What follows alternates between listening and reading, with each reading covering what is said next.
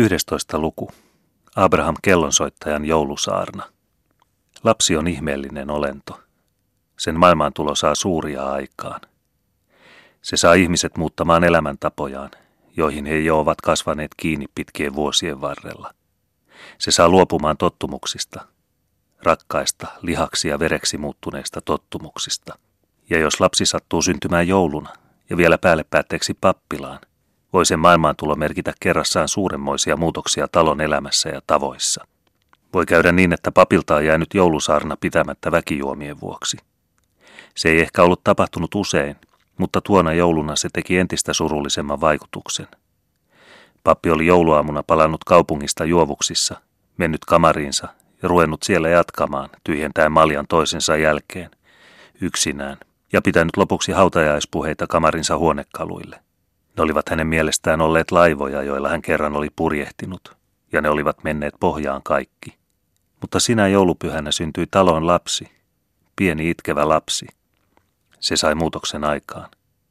Pappi kuuli lapsen itkun omaan huoneeseensa, ja hänen humaltuneissa aivoissaan muuttui tuo itku hätähuudoksi hänen haaksirikkoon joutuneen elämänsä vuoksi. Siitä joulusta alkaen ei pappi enää milloinkaan laiminlyö pyhän virkansa velvollisuuksia väkijuomien vuoksi. Ei vaikka hän sattuisi olemaan itse Lappean pappi Clement Larsen.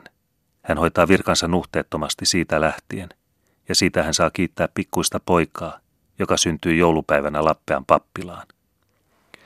Mutta täysin raitista hänestä ei silti vielä tule, ei. Muuten hän ei olisikaan Clement Larsen, entinen merilaivan kapteeni. Ei, hän ottaa kyllä ryypy vielä senkin joulun jälkeen, mutta taidolla, suurella taidolla. Niin, Lapsi on ihmeellinen olento, varsinkin jouluna syntynyt. Paljon se saa aikaan, sillä sen valta on suuri. Joulusaarnan keskeytyksen Lappean kirkossa se saa lukea saavutustensa joukkoon, jo ennen syntymäänsä, sillä saarnaa sattui pitämään itse papin rouva, entinen Bergenin piispan tytär. Ja Abraham kellonsoittaja saa kiittää lasta siitä, että hänkin kerran sai näyttää papillisia lahjojaan. Sekin tapahtui samaisessa Lappean kirkossa, ja itse joulupäivänä. Niin, Lappean pappilassa olikin vuosien varrella tuntunut siltä, että jotakin puuttui. Kirkkoherra Clement Larsen tiesi sen, ja Ingejaard rouva tiesi sen myös. Heillä ei ollut lasta. Kuinka hän oli sitä toivonut heidän avioliittonsa ensi aikoina, Ingejaard rouva, tuollaista pientä, avutonta olentoa, jolle saisi antaa lämpimän sydämensä koko hellyyden. Oi, hän oli kaivannut lasta yksinäisenä syysiltoina, jolloin hän odotti miestänsä Tromsasta palavaksi, ja pelko ja vavistus sydämessä koetti katseellaan puhkaista pimeyttä jäämeren yltä. Sellaisena hetkinä hän olisi painanut lasta rintaansa vasten ja kertonut sille sydämensä tuskan, jota hän tunsi Klemetin, rakastetun Klemetinsä vuoksi. Ja sitten, kun Klemet olisi tullut ja hän, Ingejärd, jo askelista olisi erottanut, missä tilassa hän oli, hän olisi ottanut lapsen sylinsä ja mennyt miestänsä vastaan sanoen, katsohan Klemet, meidän poikaamme. Ja Klemet olisi ottanut lapsen sylinsä ja itkenyt, sekä pyydellyt lapselta anteeksi kaupunkimatkojaan ja ryyppyretkiään, pyydellyt anteeksi huonoa viranhoitoaan ja kurjaa elämäänsä. Ja se, mitä hän olisi lapselle puhunut, olisi ollut tarkoitettu lapsen äidille. Oi, sen olisi Klemet tehnyt, sillä hän ei ollut koskaan voinut vastustaa lasta. Klemet, jolla on niin kultainen sydän. Sama oli tuntenut kirkkoherrakin. Hänkin oli usein mietiskellyt samaa asiaa. Kuinka monta kertaa hän olikaan seisonut Tromsassa kirjakaupan ikkunassa ja katsellut lasten leluja. Siinä oli riippunut sellainen mukava vene, pienen pieni, mutta niin ihmeesti samannäköinen kuin Margaretan pelastusvene, sama jossa hän oli pelastunut hukkuvasta laivasta. Hän oli seisonut ikkunassa ja katsellut venettä, väliin pitkäänkin, ihmisten kuiskutellen kulkiessa ohi. Äh, ollappa poika, pikkuinen pojarressu kotona Lappeassa. Niin hän oli ajatellut katsellessaan leikkivenettä, jossa hän vähitellen oli ruvennut näkemään elämänsä vastoinkäymisten vertauskuvan. Juuri samanlainen oli ollut Margaretankin vene. Oh, hän muisti kuinka hän oli soutanut aliperämiehen kanssa Atlanttia vuorokauden toisensa jälkeen tähystellen laivaa ja muistellen nuorta vaimoaan Bergenin piispan kartanossa. Ja lopuksi oli pelastusvene mennyt nurin, aliperämies kadonnut aaltoihin ja hän yksin – hän, Clement Larsen, pelastunut. Ja nyt hänellä ei ollut poikaa, jolle olisi veneen ostanut. Clement Larsen oli seisonut kirjakaupan ikkunassa ja sielussaan vaikeroinut hukkaan mennyttä elämäänsä. Mutta maailmassa tapahtuu ihmeitä. Viime piispan tarkastuksen jälkeen oli sellainen tapahtunut Lappean pappilassa. Kirkkoherra Larseni rouva odotti lasta. Siitä puhuivat jo kaikki kirkonkylän vaimot. Moni heistä teki asiaa pappilaan vain saadakseen varmuutta kuulemaansa. Ja tervehtiessään kirkkoherran rouvaa he katsoivat häntä keskiruumiin paikkeille. Oh, nuo häpeämättömät, suurisuiset muijat, jotka kyllä ottivat asiasta selvän. Ja nyt sai Lappean pieni kirkonkylä uuden odotuksen aiheen. Tyttökö vai poika? Siitä löivät muijat kahvia juodessaan vetoa, ja Klemmin Anetti, suuri luiseva eukko, joka aina haasteli hirveä leveästi, tokaisi nuuskatessaan. Sen minä sanon, ettei pappilan rouva rupea tyttöjä rustaamaan, kun kerran rupeaa. Onhan siksi korkea lähtöä. Pieni kirkonkylä jakaantui eri puolueihin, toisin sanoen kirkonkylän vaimot. Miesväki ei viitsinyt mokomalla päätänsä vaivata. Se korjaili pyydyksiään, sylki ja sanoi, kun tulee niin tulee, ja sillä hyvä. Professori Krusenholz ja Abraham Kellonsoittaja oleskelivat edelleenkin pappilassa. Heidät oli kirkkoherra Larseen pyytänyt kummeiksi. Vähän ennen joulua lähti kirkkoherra sitten Tromsaan. Kirkkoherra rouva oli varoitellut, että hän vain kauniisti matkustaisi. Larsen oli huitaissut kädellään. Kyllä hän tiesi. Mutta se Margaretan pelastusvenettä muistuttava leikkikalu oli vastoinkäymisen vertauskuva. Ostettuaan sen ja juuri kävellessään katua satamaan päin, hän tapasi kapteeni Mikon, ja silloin piti tietysti lähteä Mikon laivalle, joka makasi ankkurissa jonkin matkaa kaupungista. Ja arvaamattakin on selvä, mikä seuraus siitä oli. Tuli sellainen juhla, ettei Larsen muistanut vuosikausiin sellaista viettäneensä. Tulevalle perilliselle ostettu vene oli kajutassa kapteenin pöydällä, ja sekös antoi aihetta mitä monipuolisimpiin puheisiin ja maljoihin. Kirkkoherra Larsen kertoi Margaretasta ja pelastusveneistä – Erinomaisessa kunnossa kaikki, mutta niin nopeasti humahti alus pohjaan, ettei ehditty irroittaa kuin osa. Ennen tuntematon kari, jolle oli laskettu täysin purjein. Ei löydetty merikartalta isonnuslasillakaan, mutta jopa tiedettiin heti kun Margareta meni pohjaan. Tiedettiin kyllä ja selitettiin merikoulussakin Bergenissä. No, kyllähän sitä sen jälkeen oli hyvä selittää, kun hän, Clement Larsen, oli sen ensin merkinnyt. Jaa, jaa, se ei ollut merenkulkukaan niin yksinkertaista kuin moni ehkä ajatteli, mutta pikkupojasta, Clement Larsen puhui koko ajan pojasta, vasta merikapteeni tulisi, totisesti ja malja sen päälle. Clement Larsen ei muistanut montako maljaa hän sinä päivänä tyhjensi. Hän unohti kaikki siinä suuressa juhlahumussa, minkä kapteeni Mikko hänelle valmisti. Lopuksi lyötiin korttia vanhojen merikapteenien tapaan ja katsottiin tuliko siitä poika vai tyttö. Kortit näyttivät poikaa, ja sekä se oli Clement Larsenista mieleen. Kaupunkiin soudettaessakin hän puhui vain pojasta, siitä pojasta, josta oli tuleva kuuluisampi kapteeni kuin isästään. Hänen elämäntiensä kulkisi vain toisella tapaa. Hän ei ainakaan lopettaisi pappina niin kuin isä, joka kerran oli ollut uljain mies merikapteenien illallisilla Lontoossa.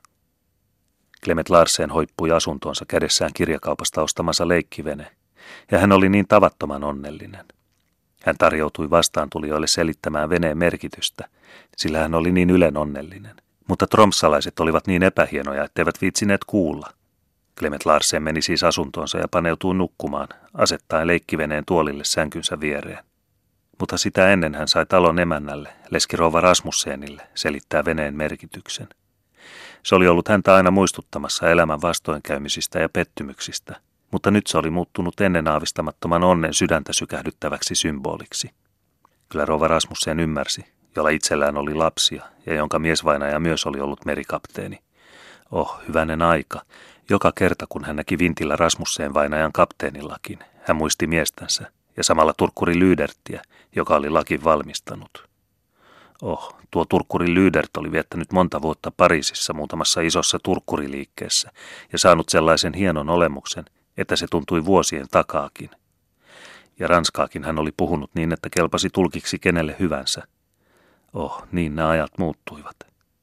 Siellä olivat molemmat, Rasmussen ja Lydert-mestari tuonen tuvilla.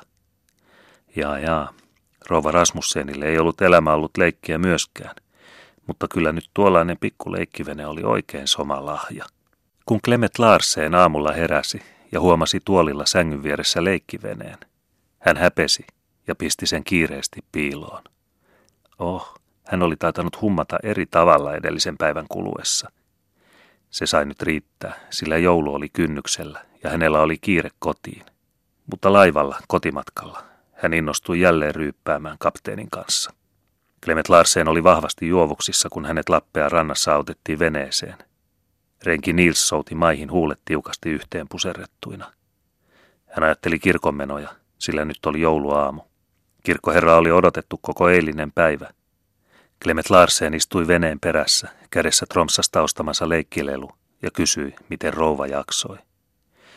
Hyvin kuului jaksavan. Oli mennyt kirkkoon juuri kun Nils lähti laivaa vastaan. Clement Larsen katseli jällistyneenä renkiään. Kirkkoon. Niin, nythän taisi olla joulu, mutta mitä ihmettä hänen rouvansa teki kirkossa? Eihän siellä tietysti ollut ketään, kun ei pappikaan ollut kotona. Hän kokosi väsyneenä ajatuksiaan ja kysyi. Mitä se rouva? Kirkossa. Aikoi pitää saarnan, kun ei kirkkoherra tullut ajoissa kotiin. Nyt vasta Clement Larsen oikein ällistyi. Pitää saarnan. Totisesti. Hän ei ollut turhaan kehunut Tromsassa vaimoaan. Sellainen eukko. Lähteä kirkkoon saarnaa pitämään, kun ei hän ollut kotona. Sellainen eukko. Kirkkoherra Larsen katseli kädessään olevaa leikkivenettä ja itki. Renki Nils veteli rantaa kohti huulet tiukasti yhteen puristettuina. Mutta kirkossa, lähellä rantaa ei pitänytkään jouluaamusaarnaa Ingeä Drova, vaan Abraham kellonsoittaja. Edellisen oli täytynyt luopua siitä yrityksestä erikoisesta tilastaan johtuvien seurausten vuoksi. Niin, hän oli kyllä päättänyt puhua, vaikka tiesikin, ettei saarnaaminen kuulunut naiselle. Mutta hänen tuskansa oli ollut niin suuri, ettei hän ollut saattanut jäädä pappilaan, kun kellot alkoivat soida. Ei.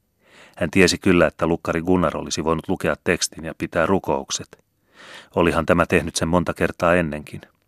Mutta hän, Ingeä Drova, pelkäsi niin miehensä puolesta, että päätti itse nousta saarnatuoliin pyytämään armoa Klemet Raukalle, joka juuri nyt tarvitsi virkansa, koska hänelle oli syntymässä lapsi. Hän oli kulkenut kirkkoon suorana ja juhlallisena, niin kuin aina, kasvoillaan kaikki voittava lempeys. Hän oli käynyt sydämessään ankaraa taistelua, joka oli nostattanut tuskanhien hänen jalomuotoiselle otsalleen. Heittääkö irti? Antaako kaiken mennä nyt, kun hänen toiveensa oli täyttymässä? Ei, sitä hän ei saattanut, ei millään. Hänen lapsellaan piti olla isä, jolla oli edessään varma menestys. Hänhän oli näiden 15 vuoden kuluessa, jotka olivat olleet naimisissa, taistellut Klemetin menestymisen puolesta. Hän oli aina pyrkinyt tasoittamaan. Hän oli kääntänyt pahan hyväksi, sillä hänen sydämessään asui sellainen ihmeellinen voima, joka vaati häntä siihen. Hän oli kerran, nuoruutensa aurinkoisena päivänä antanut sydämensä kapteenin luokkalaiselle, jolla oli syvänsiniset silmät ja kaunis sointuva ääni. Ja mitä hän kerran oli luvannut, sitä eivät vuodet olleet muuttaneet. Klemetin juopotteleva elämä ei ollut pystynyt hänen rakkauttansa sammuttamaan. Ja nyt, nyt oli hänen toiveensa täyttymässä. Hän oli saamassa liittolaisen, lapsen, joka auttaisi häntä taistelussa juomahimoa vastaan. Sillä hän tiesi, ettei Klemet kestäisi virkansa menetystä. Silloin hänestä ei koskaan enää tulisi miestä. Silloin hänestä vasta tulisi haaksirikkojen tekijä sanan varsinaisessa merkityksessä. Entiset haaksirikot eivät olisi mitään sen rinnalla, joka seuraisi viran menetystä. Ja eikö hän ollut antanut isävainajalle lupausta? Oh, hän muisti sen päivän. Se päivä oli sitova hänen elämässään. Hän oli kulkenut kirkkoon suorana, juhlallisena, kasvoillaan kaikki voittava lempeys. Ja liittolaisena oli häntä seurannut Abraham kellonsoittaja. Siitä tuli merkillinen joulu. Joulu, jonka lappealaiset muistivat vuosia jälkeenkin päin. Viren päätyttyä oli saarnatuoliin noussut Ingeä Drova, kasvoltaan kalpeana, mutta juhlallisena ja suorana kuten aina. Seurakunta oli kelpolailla hämmästynyt aluksi, mutta kun Ingeä Drova oli pannut kätensä ristiin ja lausunut, tämä on se päivä, jolloin vallitsee rauha maassa ja ihmisten keskuudessa hyvä tahto, olivat seurakuntalaiset käsittäneet, mihin hän pyrki. Hän taisteli kirkkoherran puolesta, jonka tiedettiin lähteneen Tromsaan kolme päivää sitten. Ja sen jälkeen hän oli ruvennut puhumaan, ja sitäkös puhetta oli kelvannut kuulla. Hän oli sanonut tietävänsä, ettei saarnatuoli ollut naisia varten. Mutta perustuiko se määräys oikeastaan raamattuun? Eikö naisprofetta Hanna esiintynyt Jerusalemin temppelissä kiittämässä ja ylistämässä Jumalaa? Ja eivätkö vaimot pääsiäisaamuna ensimmäisenä rientäneet vapahtajan haudalle? Oliko Lappean kirkon saarnatuoli pyhempi paikka kuin vapahtajan hauta? Tuskin. Yksinkertaiset kalastajat kuuntelivat henkeään pidättäen. Sellaista saarnaa he eivät olleet koskaan kuulleet. Totisesti. Millä oikeudella naiset estettiin esiintymästä seurakunnan kokouksissa? Eiköhän apostoli Paavali ollutkin vain liian yksipuolinen vaatiessaan vaimon vaikenemaan seurakunnassa. Lappealaiset tunsivat, että nyt olivat asiat kerrankin oikealla tolalla, ja yksi ja toinen heistä nousi penkistään ruveten puhumaan. Syntyi sellainen liikutus, että sitä on mahdoton kuvata. Vaimot juoksentelivat penkistä toiseen anteeksi pyydellen ja anteeksi todistaen, ja kolme eri kyläkunnan miestä saarnasi yhtä aikaa. Perä Jansseen, pikkuinen paksu mies, seisoi penkissä keskellä kirkkoa, vuoroin suorana, vuoroin kyykkysillään, ja löi käsivarsiaan yhteen. Mikä olen minä tuomitsemaan kirkkoherra Larsenia, minä, joka olen polttanut kruunun makasiinin Berlevaagissa kostoksi nimismiehelle, kun tämä soimasi minua julkisessa kansankokouksessa, huusi hän, ja kääntyen nimismiehen puoleen hän jatkoi.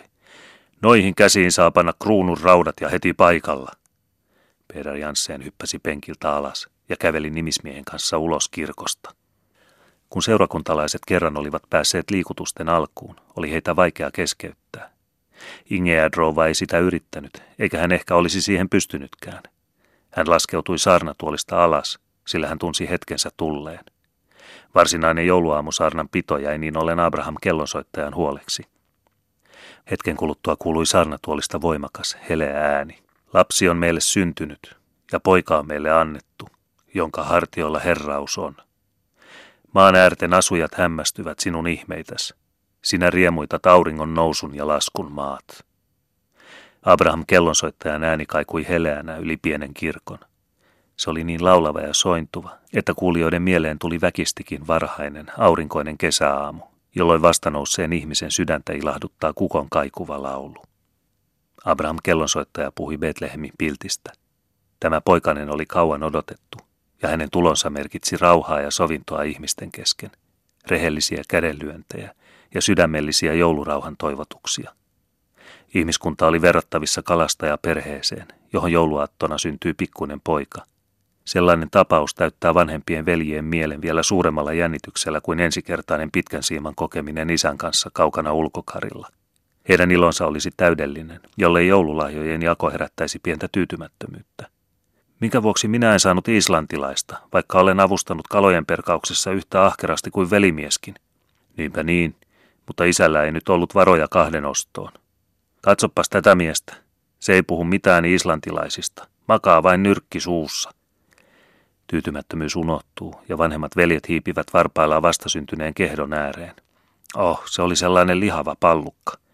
Siitä pojasta se vielä soutumies tulisi. Samalla tavalla vaikutti Betlehemin piltin syntymäkin. Kansallisuuksiin katsomatta ojensivat ihmislapset toisilleen veljen kättä Betlehemin tallinseimen ääressä. Olihan vapahtaja syntynyt kaikkia varten. Niin, joulun lapsi saa ihmeitä aikaan. On kuin tulisi Betlehemin piltti vieraaksi siihen taloon, johon jouluna syntyy pikkuinen poika. Sen talon elämässä tapahtuu ratkaiseva muutos. Ennen siellä ehkä vallitsi riita ja epäsopu, nyt rauha ja rakkaus. Ennen siellä ehkä viljeltiin väkeviä ylemmäärin, nyt noudatetaan kohtuutta siinäkin. Sen vuoksi hämmästyvät maanäärten asujat vieläkin joulun lapsen aikaan saamia ihmeitä ja auringon nousun ja laskun maassa vallitsee riemastus. Abraham kellonsoittaja luki loppurukouksen ja laskeutui saarnatuolista. Lukari Gunnar veisasi virrevärssyn. Kun lappealaiset palasivat kirkosta, tapasivat he kirkkotiellä Lypsymarin, pappilan karjakon. Hän kertoi, että kirkkoherran rouvalle oli syntynyt poika, ja että kirkkoherra makasi kauniisti kuin lapsi, ja itki, yhä vain itki vaikka kätilö oli vakuuttanut kaiken olevan hyvin ja mitä parhaimmassa kunnossa.